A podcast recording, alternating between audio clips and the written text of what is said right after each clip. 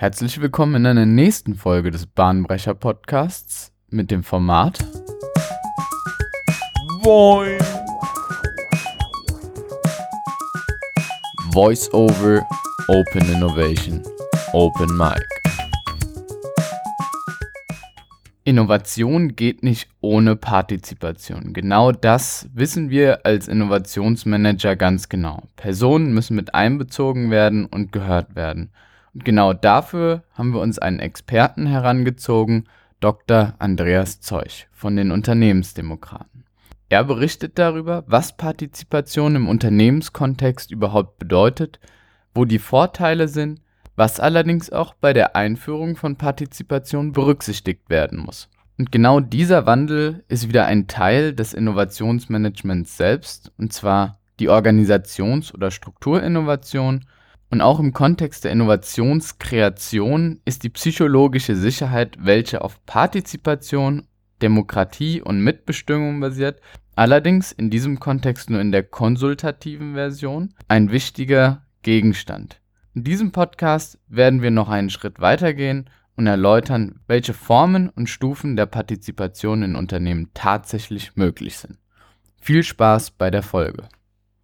Hi Andreas oder Dr. Andreas Zeuch. Ich freue mich, dich in meinem Podcast begrüßen zu dürfen. Also herzlich willkommen an dieser Stelle schon mal. Hallo Lars, herzlich willkommen auch von mir an die Hörerinnen und Hörer. Und wie es bei uns üblich ist, eine kleine Hommage an dich und eine Vorstellung deiner Person. Du hast Musiktherapie studiert an der Universität in Heidelberg dann eine Promotion in Tübingen absolviert mit dem Thema Training professioneller intuitiver Selbstregulation. Also warst vielleicht da noch gar nicht in dem Bereich, in dem du jetzt tätig bist, der Organisationsentwicklung und hast dann relativ schnell gegründet und zwar die Unternehmensdemokraten und bist Gründer, Geschäftsführer und Gesellschafter der Unternehmensdemokraten. Darüber hinaus bist du noch sehr, sehr aktiv und umtriebig, bist Autor, bist Blogger ähm, und hast auch schon in dem ein oder anderen Podcast gesprochen. Umso mehr freuen wir uns, da jetzt so einen Profi und Experten bei uns im Podcast zu haben. Im Vorfeld haben wir mal so ein bisschen gesprochen und ein Themenbereich ist ja auch das Consulting von euch als Unternehmen. Und wir haben so ein bisschen über das Thema Consulting philosophiert und du hast gesagt, eigentlich mag ich diesen Begriff Consulting gar nicht so richtig. Warum ist das denn so? Das ist richtig, wobei ich vielleicht noch sagen würde, es ist der deutsche Begriff der Unternehmensberatung. Ja. Äh, mit dem ich und wir uns ein bisschen schwer tun. Ähm, ich glaube, Consulting ist einfach ein bisschen offener äh, im Verständnis. Unternehmensberatung ist bei uns speziell auch über den Bund Deutscher Unternehmensberater vor allen Dingen in allererster Linie erschlagen Fachberatung. Ähm, also der Unternehmensberater, die Unternehmensberaterin als Experte oder Expertin, die ins Unternehmen kommt und äh, analysiert und daraufhin dann Lösungen vorschlägt und selber die Lösungen einbringt. Und ähm, wir sind in erster Linie mal eher Prozessberater. Das heißt, ähm, wir geben nicht unbedingt die inhaltliche Lösung vor, sondern wir haben vor allen Dingen Expertise, Expertise darin, wie die Unternehmen oder Organisationen und deren MitarbeiterInnen selber die Lösungen entwickeln können, weil die natürlich selber auch letzten Endes die Expertinnen ihrer Arbeit sind und das wahrscheinlich viel besser wissen als wir. Äh, und insofern ist das äh, ein Punkt, der uns da so ein bisschen unterscheidet, weil eben die meisten äh, Unternehmensberater halt eben tatsächlich FachberaterInnen sind. Ja? Ähm, und das andere ist, dass halt Unternehmensberatung häufig dann doch auch ähm, assoziiert ist mit äh, im Grunde genommen äh, einem externalisierten Alibi äh, für Kürzungen, für Coast-Cutting, für Entlassungen und so weiter und so fort, um möglichst effizienter zu sein, um die Gewinnmaximierung zu steigern und dergleichen mehr. Und das ist halt nicht unsere Welt. Insofern äh, ist das so ein Assoziationsraum, der mir und uns nicht so gut gefällt. Aber es ist natürlich ein Begriff, dem auch jeder irgendwas versteht oder den jeder versteht. Und gerade auch so der deutsche Mittelstand ist meiner Ansicht nach auch, ja, ein Bereich, der auch manchmal mit diesen neuen Begriffen, wenn wir jetzt vom Begleiter, Enabler, Befähiger reden oder sowas, ja. die von so neuen Begriffen erstmal manchmal vielleicht ein bisschen Abstand lassen. Zweifelsfrei, das, das glaube ich auch, ja. ja. Da ist es natürlich einfacher, dann einen Consultant einzuordnen und der Bereich, den so ein Consultant abbilden kann, das Spektrum ist natürlich riesengroß. Jetzt hast du die ganze Zeit gesprochen von wir. Ähm, ihr habt ja wirklich einen charakteristischen Namen und Unternehmensdemokraten, das regt ja wirklich zum Nachdenken an. Zumindest war es bei mir so, als ich das zum ersten Mal gelesen habe, allein der Titel von euch. Wer, wer seid ihr denn als Demokraten oder Unternehmensdemokraten? Und was macht ihr? Also wir sind ein kleines Team. Wir sind ähm, ansässig in Berlin. Unser Büro ist hier in Berlin-Kreuzberg, wo ich jetzt auch in diesem Moment sitze.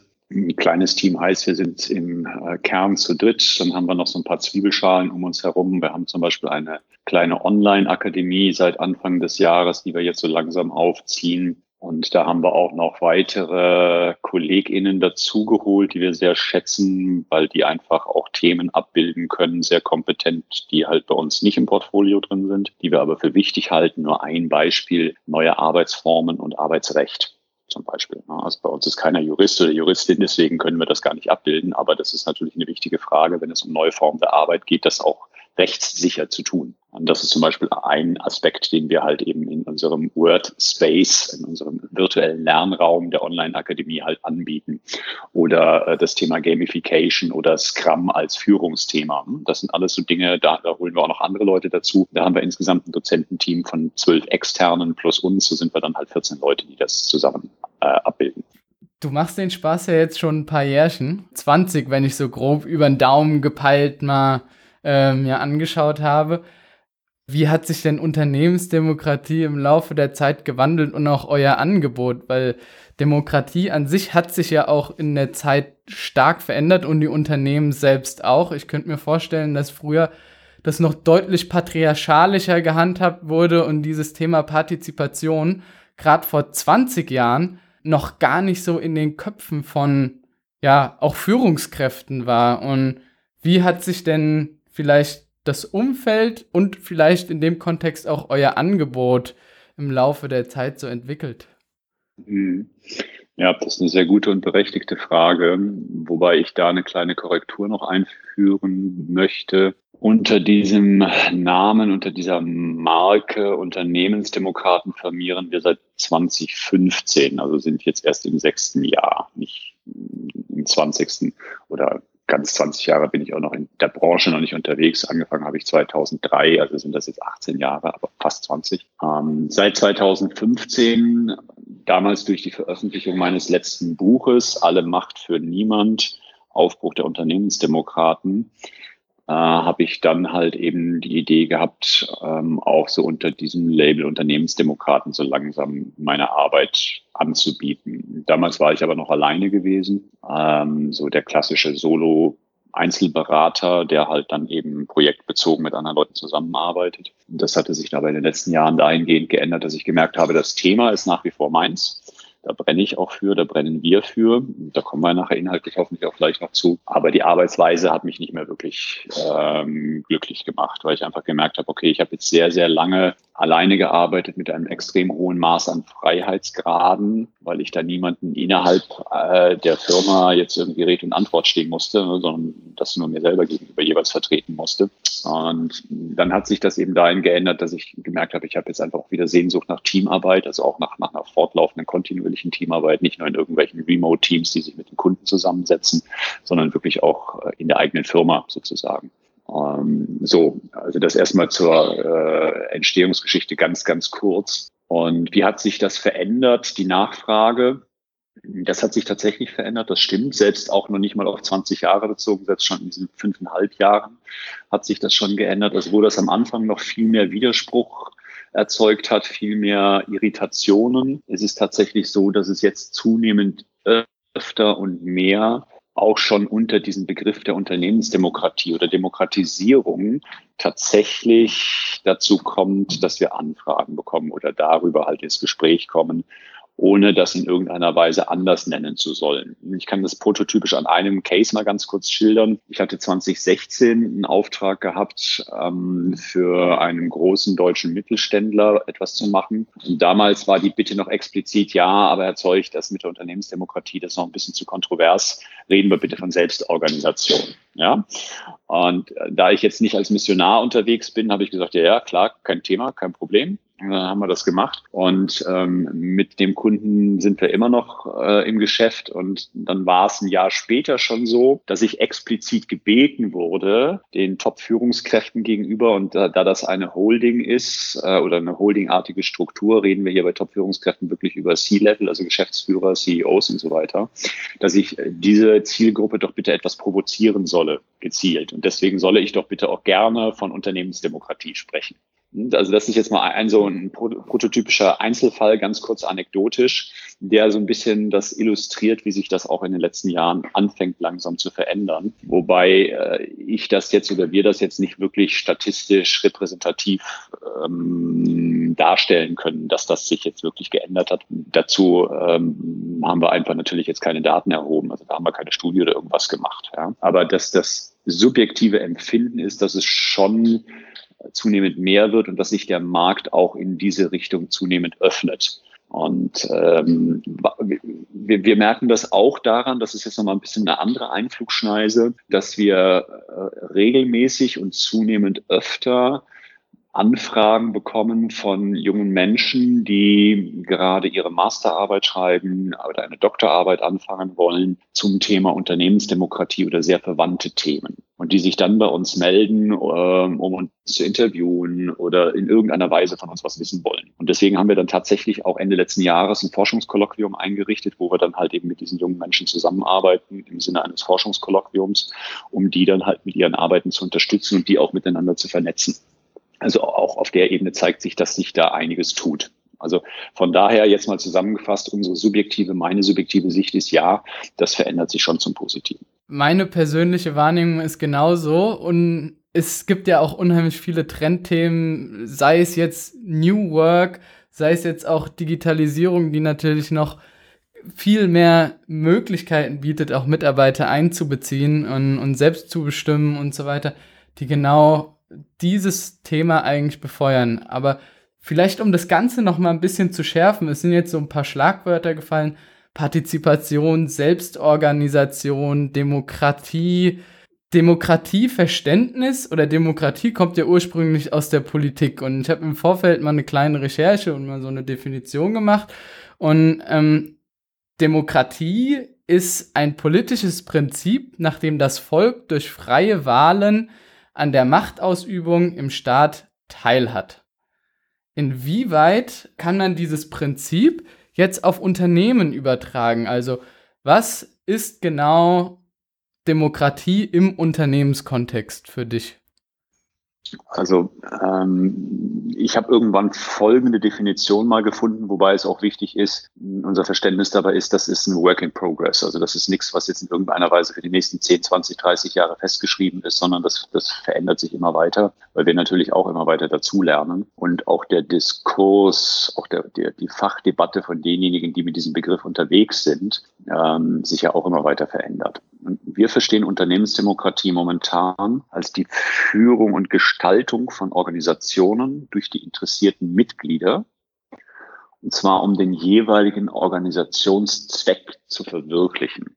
So, und, und der wichtigste Aspekt dabei, das ist die demokratische Entscheidung zur Nutzung und Verteilung des gemeinsam erzeugten Gewinns vor Steuern. Das ist relativ wichtig ich weiß nicht, ob wir nachher dazu kommen, aber das ist halt ein, ein zentraler Teil. Des Weiteren ist Unternehmensdemokratie im Gegensatz zur Selbstorganisation eben verbindlich verfasste Selbstorganisation, die kein Mittel zum alleinigen Zweck der Gewinnmaximierung ist. Da unterscheidet sich das aus unserer Sicht eben von der Selbstorganisation, die durchaus dazu eben aus unserer Sicht missbraucht werden kann. Und letztlich haben wir da noch einen Punkt, dass wir gesagt haben, deshalb achten demokratische Unternehmen oder Organisationen bei der Erzeugung und dem Vertrieb ihrer Produkte und Dienstleistungen auf das Wohl aller Stakeholder und auf das Gemeinwohl insgesamt. Also da kommt auch noch so eine ökologische Nachhaltigkeitsperspektive mit rein, die wir in dem Zusammenhang auch sehr wichtig finden. Spannend vielleicht kriegen wir es im nächsten Schritt noch ein bisschen praktischer. Und da habe ich oder ist mir irgendwann im Laufe der Zeit jetzt mal die äh, Sherry Arnstein und ihre Leiter der Partizipation vor die Füße gefallen. Die wurde 1969 aufgestellt und das ist wirklich so eine Treppe und da kann man sagen, Partizipation findet in unterschiedlichen Stufen statt. Partizipation ist beispielsweise auch schon, wenn andere Leute etwas entscheiden, diese Information der Entscheidung aber zumindest auch kundgetan wird, Dritten gegenüber. Und diese Stufen erhöhen sich im Laufe der Zeit und wirkliche Partizipation ist dann auch, wenn Mitarbeiter oder Pe Mitarbeiter, Mitarbeiterinnen wirklich entscheiden können ähm, und ja, mit involviert sind. Welche Stufen der Selbstorganisation seht ihr denn in Unternehmen? Ja, also das ist tatsächlich sehr nah dran an, an dieser Leiter. Ähm, also Partizipation beginnt für uns in dem Moment, wo das ist die, die allererste oder niedrigste Stufe, ähm, wo ganz pragmatisch, du hast ja auch gesagt, na, kriegen wir das noch ein bisschen pragmatischer jetzt hin, so äh, nach der jetzt erstmal konzeptuellen Definition, ähm, wo wir sagen, dass es äh, eine bestimmte Entscheidungsform gibt, nämlich den konsultativen Einzel- oder Gruppenentscheid. Das heißt, du bist Führungskraft, Lars, du hast ein Team von zehn Leuten, du hast irgendwie eine Entscheidung zu treffen. Und dann gehst du zu deinem Team als Teamleiter und sprichst mit jedem darüber oder mit jedem, der Interesse hat, mit dir darüber zu sprechen und holst dir dessen oder deren Meinung ein. Du äh, schilderst, worum es geht und dann fragst du, ja, wie siehst du das, was würdest du machen, was hältst du dafür sinnvoll und so weiter. Ja, also du konsultierst die anderen und du sprichst mit denen, lässt dich quasi von denen gewissermaßen beraten. Dann gehst du aber zurück in dein stilles Kämmerlein und dann triffst du alleine die Entscheidung. Ja, so, das wäre die niedrigste Form der Partizipation, die aber halt eher noch eine Vorstufe ist, zumal ja dann dein Team nicht wirklich mitentscheidet, ne, sondern einfach nur gefragt worden ist. Und es könnte ja durchaus auch sein, dass vielleicht das gesamte Team dir alles Mögliche erzählt, äh, du aber trotzdem zu einem ganz anderen Ergebnis kommst und deswegen auch eine ganz andere Entscheidung triffst. Und damit die Entscheidung eine ganz andere ist, als sie das Team getroffen hätte. Ja. ja. So, das, das nächste, die nächste Stufe wäre dann halt eben eine Form der Mitbestimmung. Also wenn das Team insgesamt mit verschiedenen Entscheidungsmethoden oder Instrumenten dann zu einer Entscheidung kommt, zu der Fragestellung oder dem Problem, was es halt zu lösen gilt. Und die äh, letztlich höchste Stufe wäre dann die Selbstbestimmung, also dass ich alleine halt für mich entscheide. Das hängt aber wiederum auch sehr stark zusammen mit dem, was wir äh, als Partizipationsreichweiten beschreiben, nämlich äh, die Mitentscheidung oder die Entscheidungsfindung im operativen Bereich, im taktischen und im strategischen Bereich. Und ähm, je mehr wir in Richtung taktisch und strategisch kommen mit den Entscheidungsfragen oder Gegenständen, umso zu mehr wird es dann aber auch eine Form der Mitbestimmung und nicht mehr Selbstbestimmung. Und das möchte ich jetzt auch schnell noch ganz kurz praktisch illustrieren, dass das schnell verständlich wird. Äh, unter operativen Entscheidungen, da fallen dann so die, die täglichen Entscheidungen der täglichen Arbeit an, die ich persönlich als Andreas, du als Lars, wer auch immer da draußen von euch, die dazuhören, im täglichen Doing halt zu fällen haben. Das fängt an bei der äh, Frage von wo aus arbeite ich, na, jetzt gerade Corona, na, ist das jetzt Homeoffice oder nicht? Gehe ich in den Park, um dort zu arbeiten? Kaffee geht gerade nicht oder demnächst zu langsam wieder. Also ich kann selber den, den Arbeitsort entscheiden, ich kann die Arbeitszeit entscheiden. Ich habe freie Wahl bei den Arbeitsmitteln. Will ich jetzt ein Samsung-Phone haben, also irgendwas mit Android-Basis oder vielleicht doch lieber iOS? Ähm, das sind dann so typische Dinge oder auch durchaus der Prozess, wie ich meine eigene Arbeit gestalten. Ja, das wäre der operative Bereich und dort könnte dann durchaus eben Selbstbestimmung stattfinden. Ja, Tut es typischerweise auch. Der taktische Bereich wären dann zum Beispiel Fragen des Recruitings. Ja, wir stellen einen Personalbedarf in unserem Team fest und dann gehen wir aber als Team hin und überlegen uns, okay, und, und wie wollen wir jetzt diesen Personalbedarf decken? Wo gehen wir hin? Welche Instrumente nutzen wir, um das Recruiting durchzuführen? Wie führen wir den Recruiting-Prozess selber durch? Wie gestalten wir die Stellenanzeige, wenn wir mit einer Stellenanzeige arbeiten und so weiter? Wie sieht es dann aus mit dem Onboarding etc. pp. bis hin aber auch zur möglichen Entlassung. Also Recruiting wäre ein Thema der taktischen Entscheidung. Es könnte aber auch sein, die Auswahl von Projekten. Und auch die Besetzung von Projekten. Alles Dinge, die nicht typischerweise unbedingt im Team getroffen werden, sondern häufig tatsächlich eher von der Teamleitung oder sogar noch eine Stufe darüber. Und die strategischen Entscheidungen, naja, das ist natürlich klar sowas wie Strategieentwicklung. Darunter fassen wir dann aber auch sowas wie Geschäftsmodellinnovationen, Standortentscheidungen, Fusionen, Merger and Acquisition, ähm, Restruktur große Restrukturierungsprozesse. So, also all das sind dann die strategischen Entscheidungen. Und da wird, glaube ich, auch jetzt schon hoffentlich allen, die jetzt zuhören, klar, das sind auch zunehmend komplexere Entscheidungen, die zunehmend weiter in die Zukunft reichen und auch einen zunehmend größeren Impact, einen größeren Einfluss auf das Wohl und Wehe oder auf die Vitalität der Organisation haben.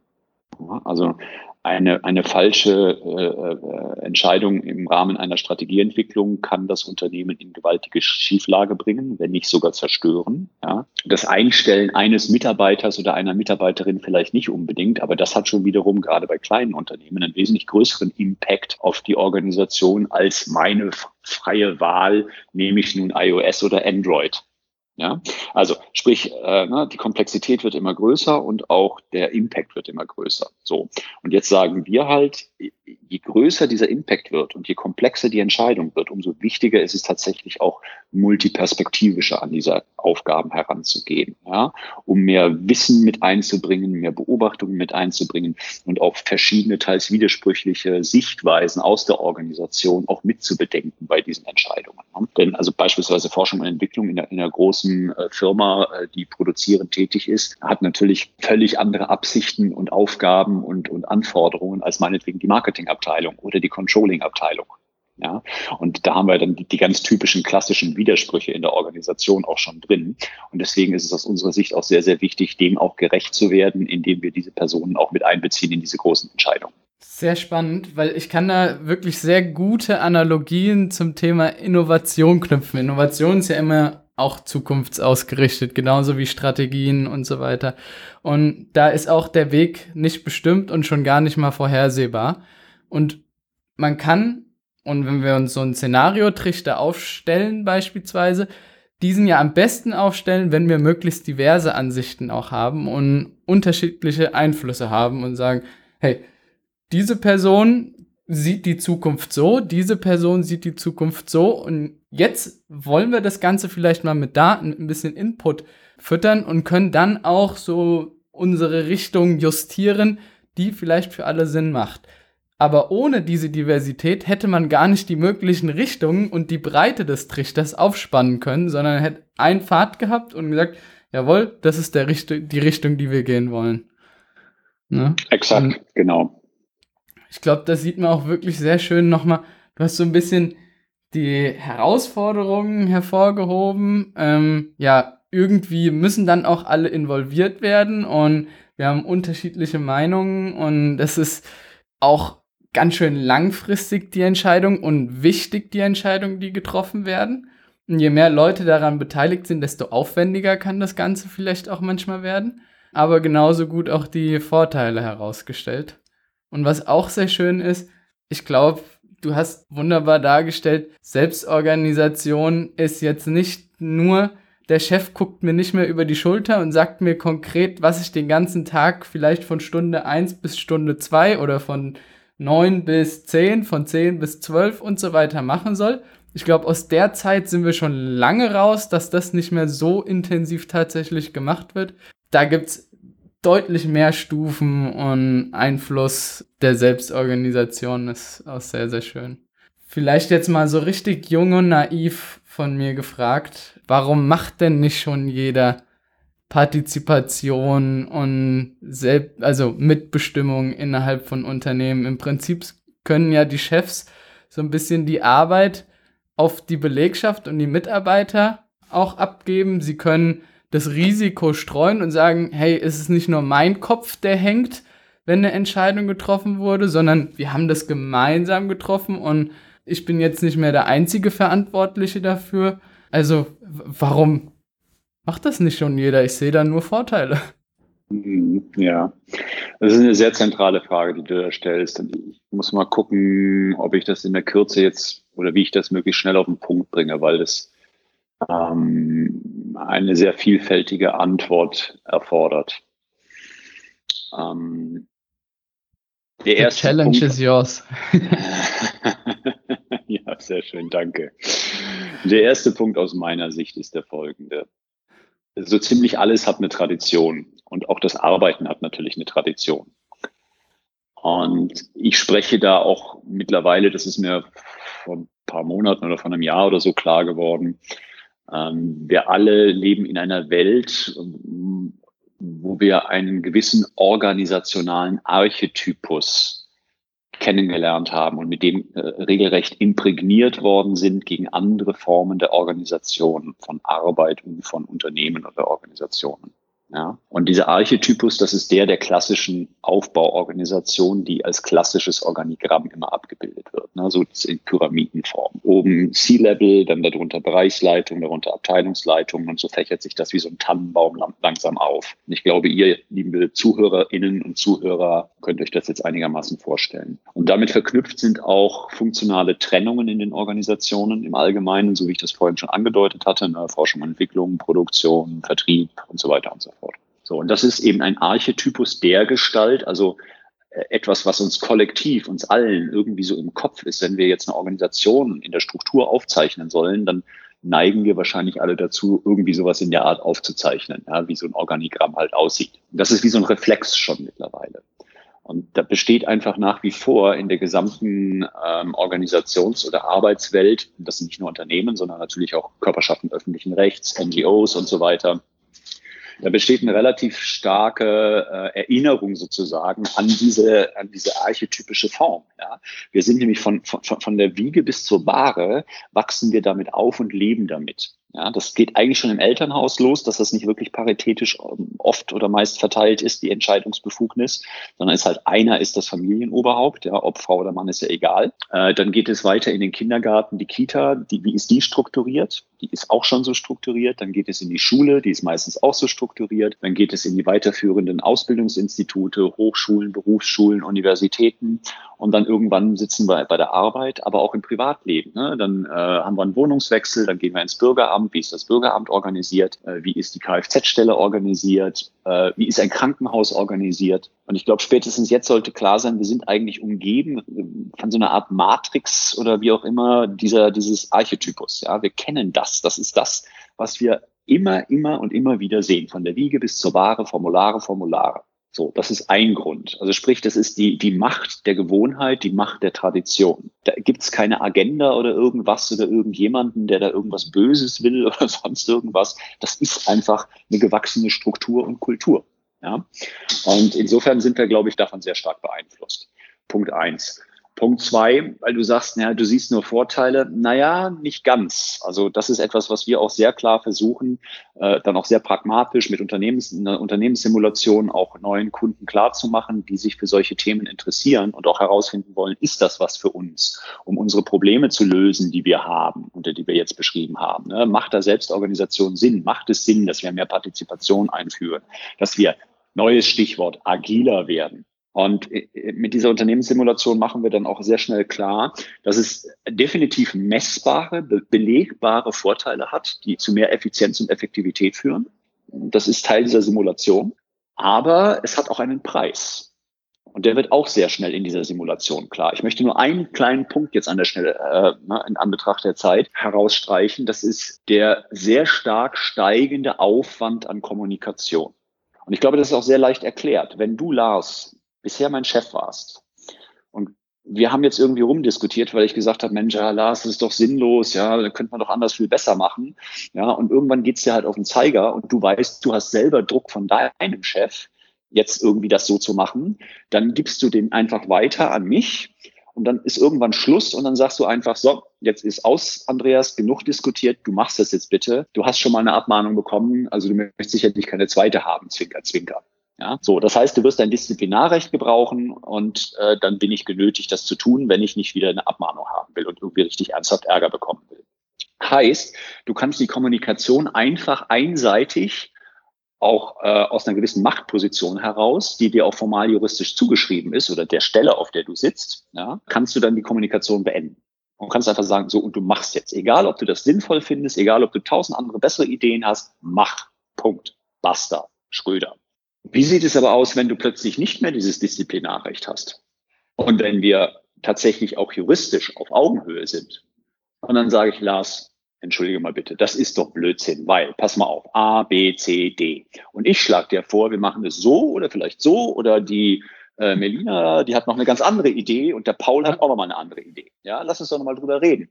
So, und schon merkst du, sind wir in einem Diskurs oder in einer Diskussion oder auch in einem Streitgespräch, wie auch immer. Auf jeden Fall, du kannst mich nicht mehr anweisen. Du musst es mit mir aus diskutieren beziehungsweise besprechen. Ja, und es gibt dann natürlich auch Methoden, wie man dann vermeiden kann, dass das jetzt so eine ewige WG-Küchendiskussion wird. Ja, das wäre absolut kontraproduktiv und davon halten wir überhaupt rein gar nichts. Und es gibt sehr wohl Methoden, das zu tun. Aber ich glaube, anhand nur dieses einen kleinen Punkts wird schon sofort klar, ähm, Selbstorganisation auch, oder auch Demokratisierung ähm, hat natürlich auch einen Preis. Und einer davon ist eben dieser gestiegene Mehraufwand an Kommunikation.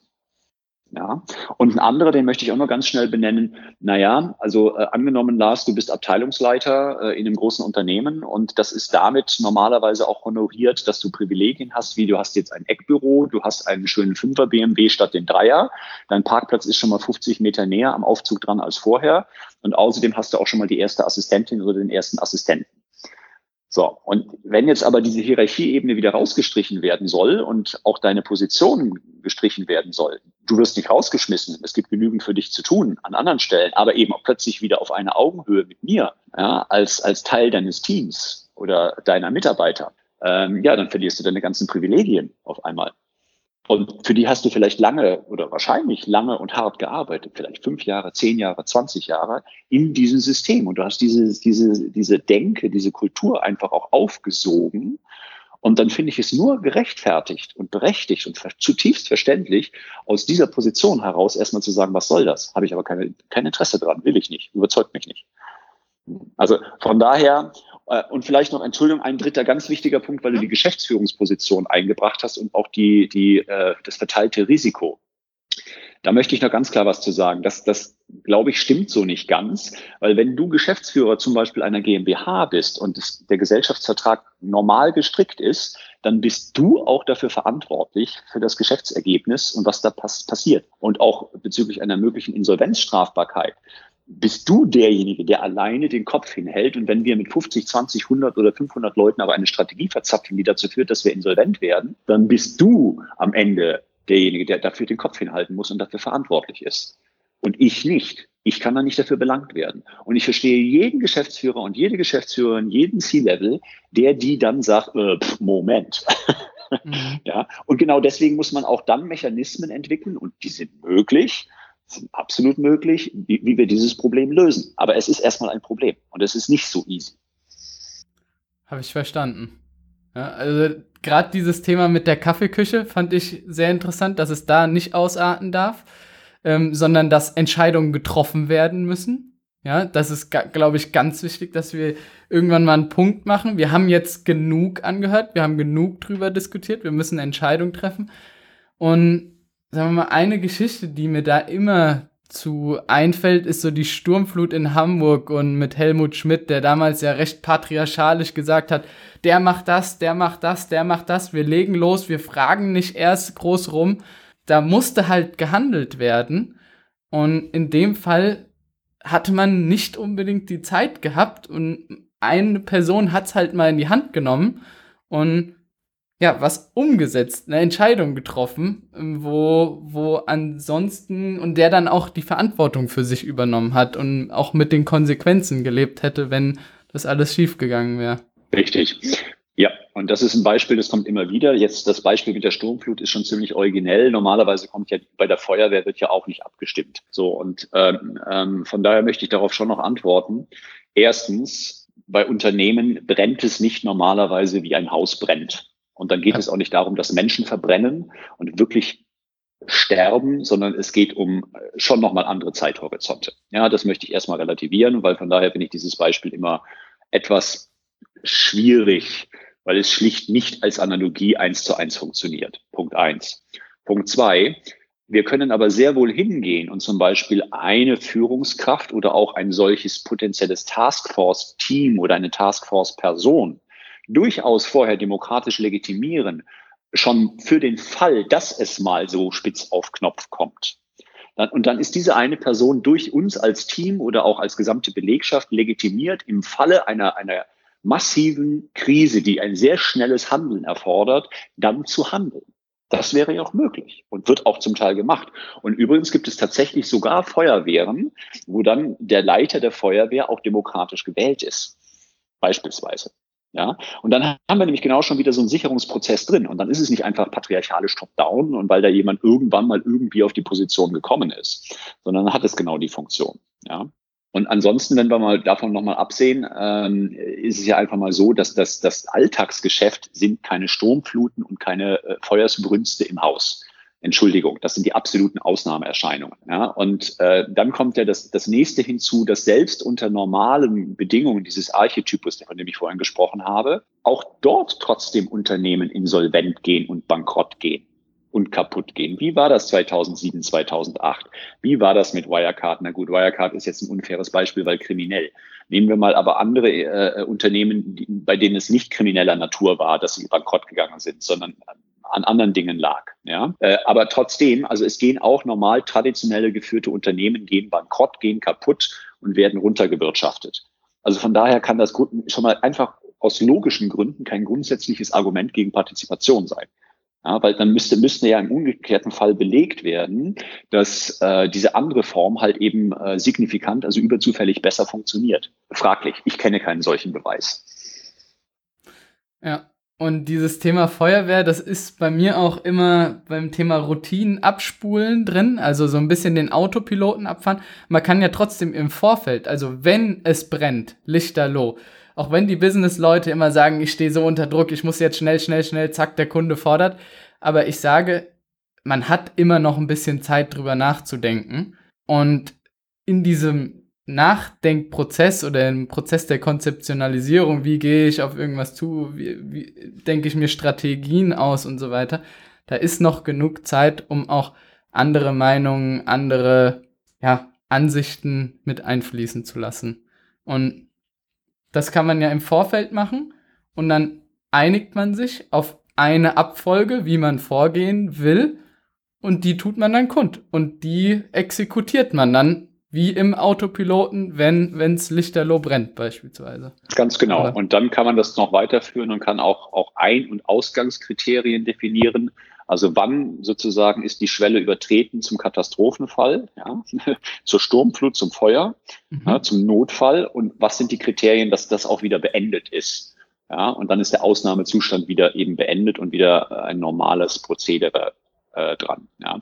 Und im Rahmen des normalen Prozederes, nachdem ich jetzt auch sehr klar auch einfach Nachteile der Selbstorganisation und Risiken benannt habe, äh, auch zum Thema Entscheidungstempo, was wir jetzt auch gerade hatten, ne, äh, im Rahmen des Krisenfalls, möchte ich doch schon nochmal sehr klarstellen, ähm, dass gerade auch Partizipation und Selbstorganisation, auch die Demokratisierung, auch gerade im Alltagsgeschäft entgegen der üblichen Verlautbarung sogar das Tempo massiv beschleunigen kann. Ich möchte nur ein ganz einfaches, kurzes Fallbeispiel bringen, äh, was die meisten von, von auch jetzt den, den ZuhörerInnen vermutlich kennen werden. Ihr sitzt irgendwo äh, am Telefon und äh, privat, beruflich, egal, ihr sprecht mit einer Supportline und irgendwann kommt der Punkt, wo der Mensch an der Supportline eben seine Kompetenzgrenzen erreicht hat und dann sagt er oder sie, äh, warten Sie mal, Herr Zeug, ich muss jetzt gerade noch mal mit meinem Vorgesetzten Rücksprache halten.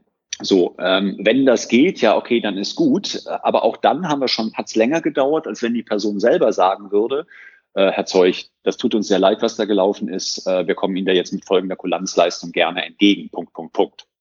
Ist schon schneller. Jetzt stellen wir uns aber nochmal vor, eine Situation, die ja auch im echten Leben immer wieder vorkommt. Ja, äh, die Führungskraft, der Vorgesetzte ist aber gerade nicht da ist in Urlaub, ist krank, äh, ist in einem wichtigen Meeting, was auch immer. Ja, dann wird das Telefonat vertagt und ich als Kunde sitze erstmal da und muss warten. So, wo ist denn jetzt bitte die hierarchische Lösung schneller als die selbstorganisierte? Kann ich nicht erkennen. Ja, und das ist so ein ganz einfacher Fall. Ich glaube, den haben schon viele von uns wirklich auch am eigenen Leibe erlebt. Und da wird sehr schnell klar, dass es eben genau darum geht, die Entscheidungen dort zu fällen, wo sie normalerweise anfallen. Ja?